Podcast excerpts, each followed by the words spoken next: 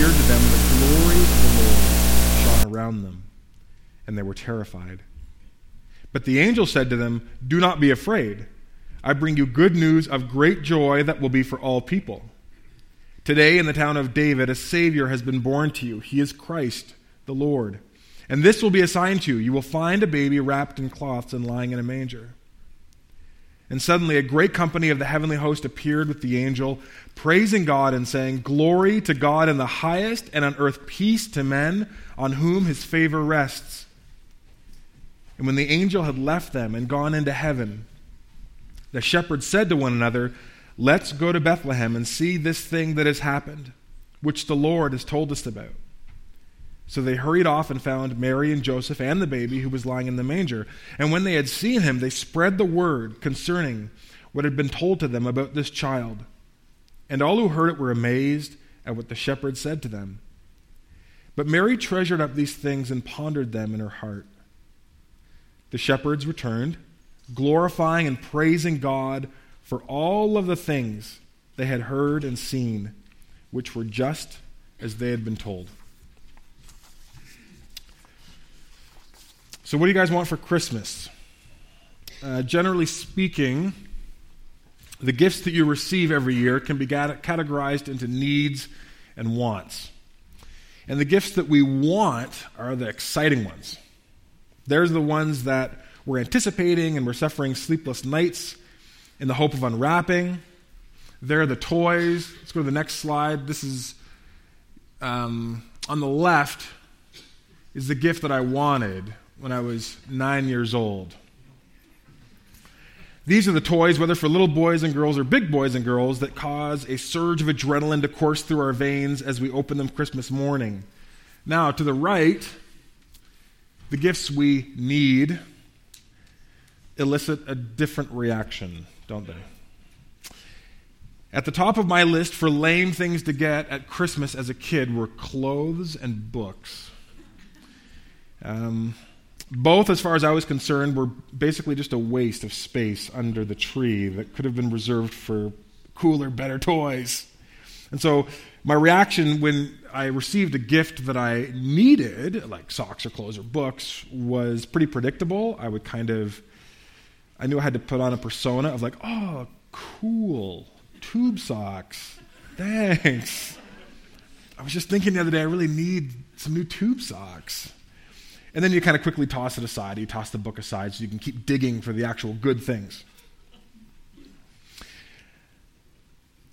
The first Christmas, we are given a gift.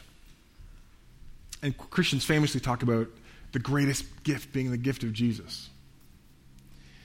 But which of these gifts is Jesus like? Is he the, wow, this is amazing, I've been hoping and losing sleep over uh, this gift?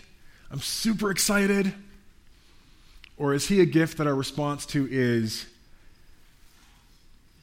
thanks, that's great. Um, and then we kind of place him aside and, and dig for the good stuff. In verse 10 of Luke 2, the angel declare, declares this to shepherds. It says, The angel said to the shepherds, I bring you good news of great joy that will be for all people. And then in the verses that follow, we see how the news brought by the angel leads to a wave of excitement and rejoicing. Verse 15, moving forward.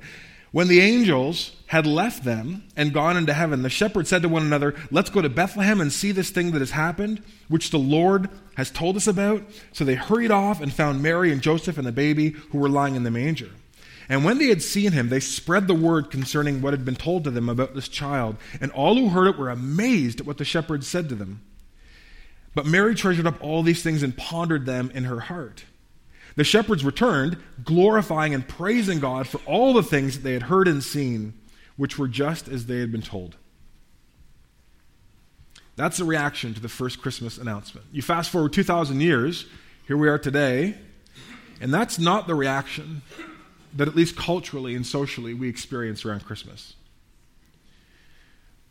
To state the obvious, we're not holding five or six Christmas Eve day services because the demand is so high to hear again this news of a newborn king.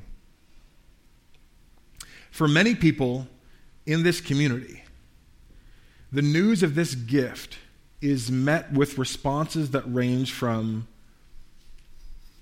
that's nice, all the way to, meh. Why is the reaction in response to this Christmas message? That first one, why is the reaction from the first one so incongruous, so different, such a gap between then and now in our reaction? And I think it's this. I think it's because today we want God to give us a gift that we want, but instead, He gave us a gift that we need. I want to explain what I mean by that. Uh, in 2005, there was a pretty interesting sociological survey done of 3,000 American youth. It was done by sociologists Christian Smith and Melinda Denton, and they kind of uh, interviewed uh, high school youth in America and then extracted from that basic tenets of these students' religious worldview. And what they found in interviewing these young people um, was that there was a huge degree of overlap among five general themes. So they found that these students held a collection of beliefs that weren't necessarily particular to any one religious tradition. Rather, they were just kind of these convictions that were combined into their own kind of worldview. So the first was this that a God exists who created and ordered the world and watches over human life on earth. That was the first thing that a lot of this, the youth said. Yeah, that's generally what I believe. The second one was this that God wants people to be good, nice, and fair to each other, as taught by most of the world religions. Number three, the central goal of life is to be happy and to feel good about yourself. Number four, God does not need to be particularly involved in your life unless there's a problem to be solved. And number five, good people go to heaven when they die. What the researchers did is they took these five tenets of kind of vague religious belief and formed it, uh, used, a, used a, a three word um, descriptor for this kind of generalized civic religion. They called it moralistic therapeutic deism. Those are all loaded terms, but they're actually not that complex. It was called moralism because central to this belief system is the conviction that God wants us to be nice, good, moral people, and He has advice on how to be moral and kind and nice to each other. And that if you live a moral life, God will love and bless you. If you live an immoral life, and if you're not a good person, God will not bless you. God may curse you, and good people go to heaven, bad people go to hell. So it's a very karmic view of life. But at its heart is the idea that what God essentially wants from us is to be good and fair and nice to one another. So that's the moralistic part of it. The therapeutic part, they're using therapy to refer to comfort, um, being comforted. Because this system of belief provides an assurance that one of God's principal purposes is to make us happy and to help us feel good about ourselves. That's the point of God at work in our life, is to make sure we're happy and we're content and we feel satisfied. God's affirming to us, He's encouraging us.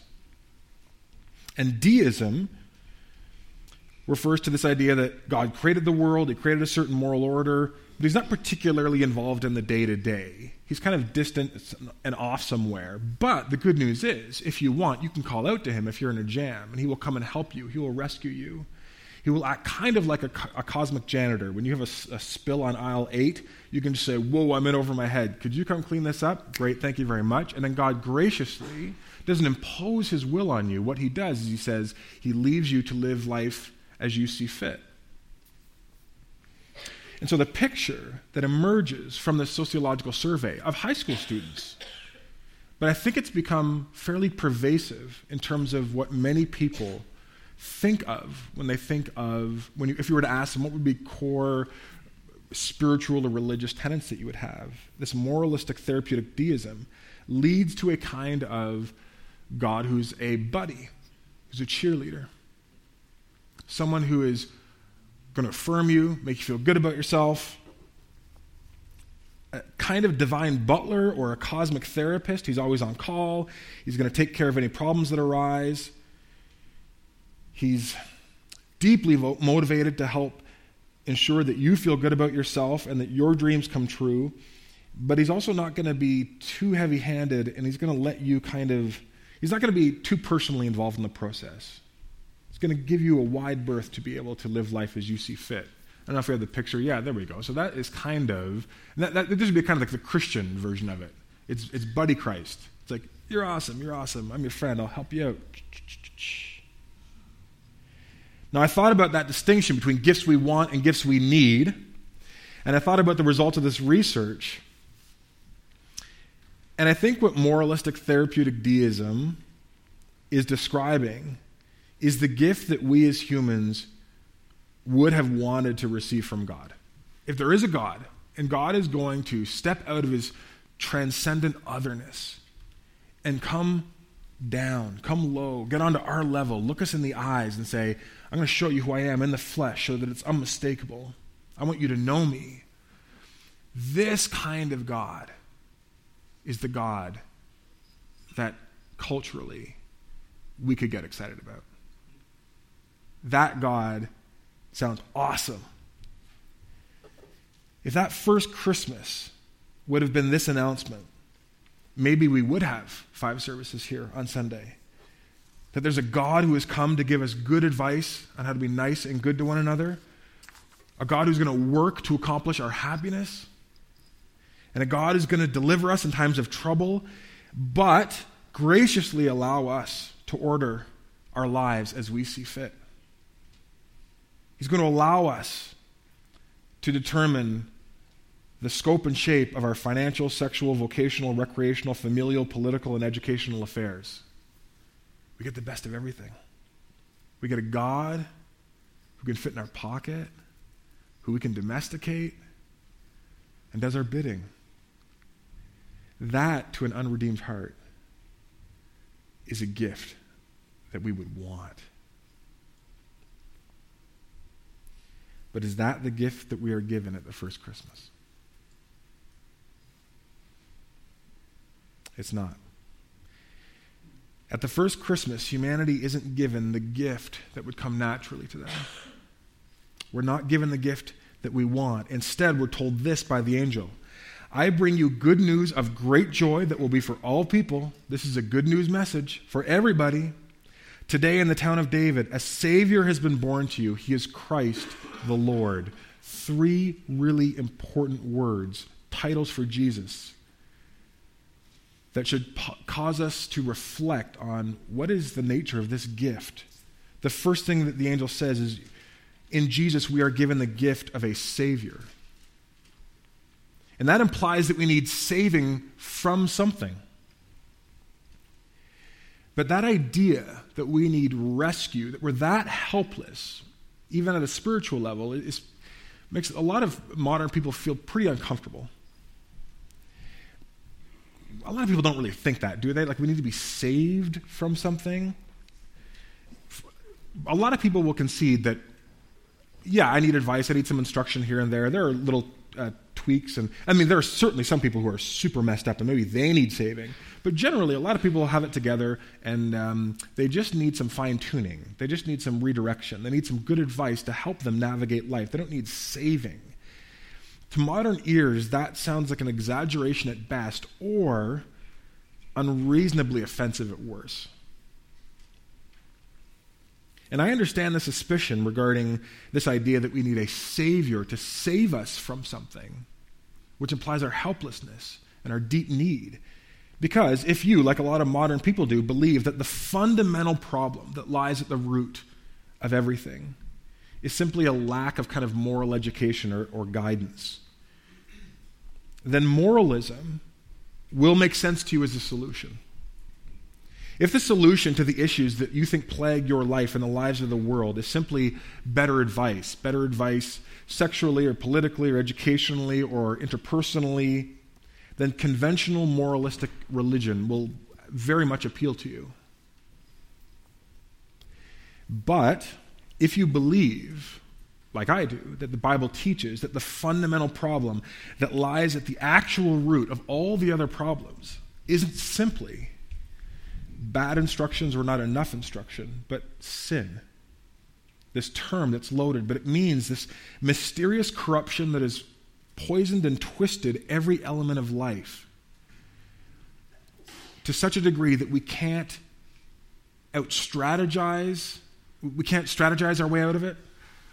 We can't educate ourselves our way out of it. We can't willpower our way out of it. We need to be rescued from it. Then something deeper and more profound than simply good advice is going to be necessary to help us. We're going to need a new heart. We're going to need some kind of cleansing. We're going to need some kind of regeneration, a new birth. We're not just going to need good advice, we're going to need good news that someone can come and rescue us from this predicament, from these cycles of sin. We need to be given a new supernatural regeneration that longs to obey God and to live human life as He intended.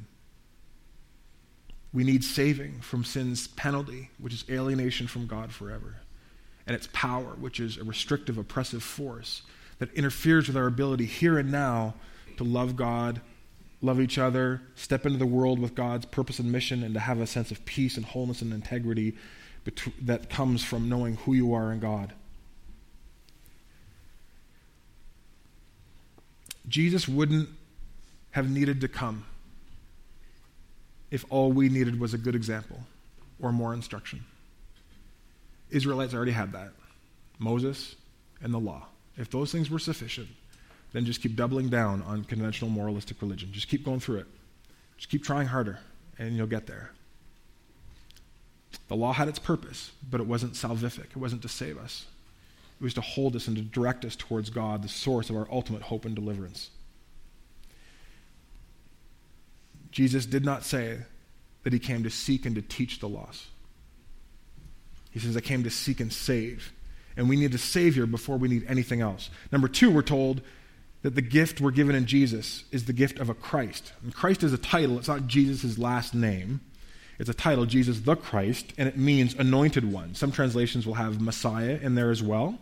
And it refers to someone who's specifically marked out to be a saving king. It's referred to in the Old Testament, looking ahead prophetically to someone who will come and act as a saving anointed king for those who place their trust in him and bend the knee to this king and give this king the, the allegiance of their lives.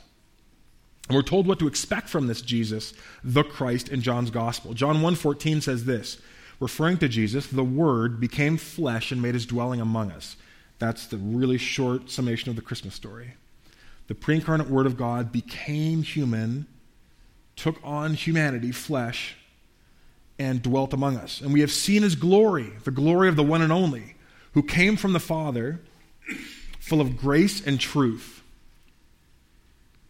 I, I think that language is really powerful because to a humanity, that craves that if there is a God, that God would be unconditionally affirming, would be unconditionally committed to our personal happiness, who brings us, who lavishes uh, superficial materialistic gifts on us like Santa, a God who promises a spiritual safe space that is free from any kind of personal accountability, any kind of challenge. Instead, we're given a Christ who is full of grace and truth. And the encounter with that grace and truth is often not pleasant. Look at verse 8. There were shepherds living out in the fields nearby, keeping watch over their flocks at night. And an angel of the Lord appeared to them, and the glory of the Lord shone around them, and they were happy. They were terrified. This is a really good um, point in the Christmas story to play out in your imagination. Because we don't picture what would have had to have happened such that the shepherd's reaction would have been terror. And the Greek word used for they were terrified is phobeo. It's the word that we get phobia from. It means a response um, this response you get if you had arachnophobia, fear of spiders, and you're trying to avoid it at all costs. It's not like, whoa, that's strange, what's going on? It's, I want to get away from here. I want to get as far away from this thing as possible. Right? Imagine this scene shepherds at night, little campfire, got some grazing sheep, and all of a sudden, this light from heaven splits the sky and just threatens to just sear your retinas. And this voice just presses into your chest. And, and it feels like it's coming from all around you and within you, reverberating you from the inside out. And it's making you momentarily wonder are you going to physically be able to hold together? And then the eyes of this angel, with the full glory of heaven unveiled, and this angel and all of its glory and all of its beauty is just staring you right in the eyes. And it's telling you about this forthcoming gift. The reaction is terror.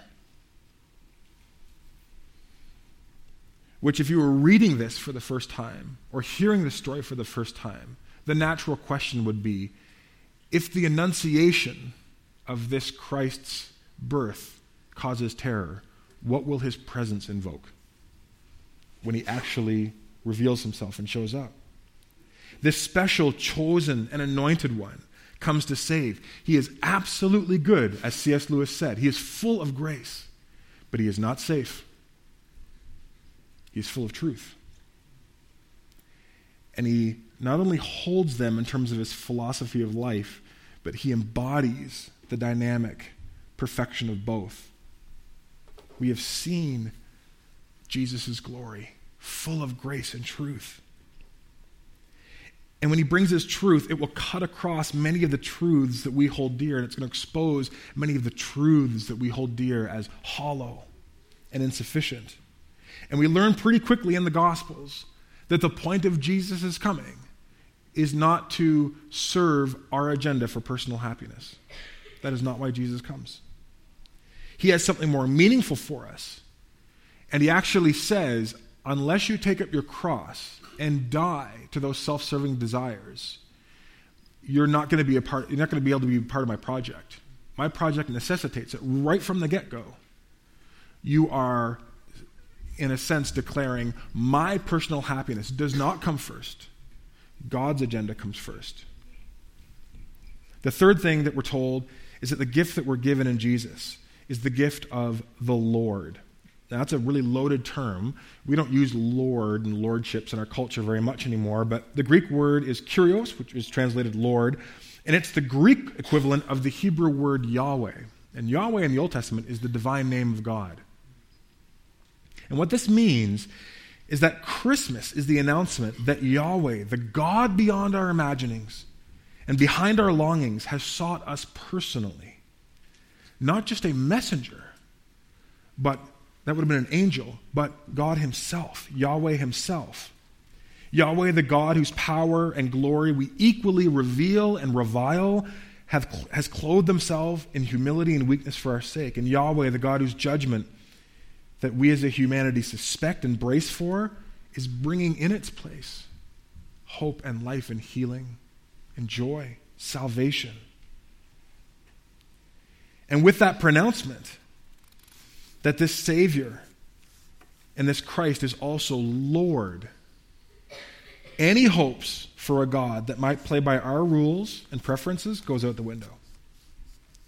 Into a world wishing and hoping for the Christmas gift of a God who fits nicely in your pocket, a domesticated God a sub, who is subservient to our desires, who we can act as Lord over, God instead gives us Himself, the Lord.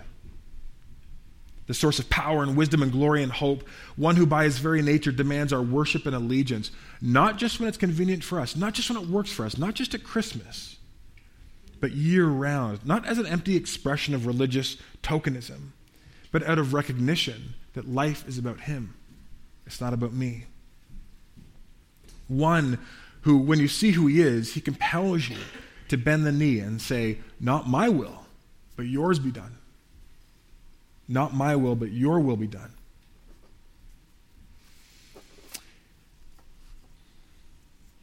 So I'll ask you the question again what do you want for Christmas? Because God has a gift on offer, but it won't be on offer forever. And so this Christmas, I would implore you to receive Jesus, to believe in his name, to embrace him as your personal Savior and Christ and Lord, and become a Christian. Because in doing so, you will be born again into a living hope that eclipses and supersedes whatever worldly ambitions and aspirations you have set your heart on. And who wouldn't want that? Let's pray.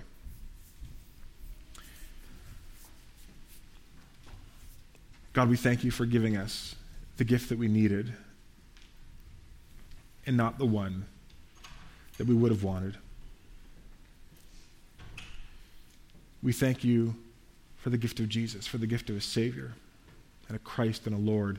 This Christmas, may you further reveal who you are to us so that we can respond to that gift in a way that is faithful and true. Thank you for this season, God. Help us to hear the proclamation and the truth of the angels in new ways. And it's in the mighty name of the Savior and Christ and Lord that we pray. Amen.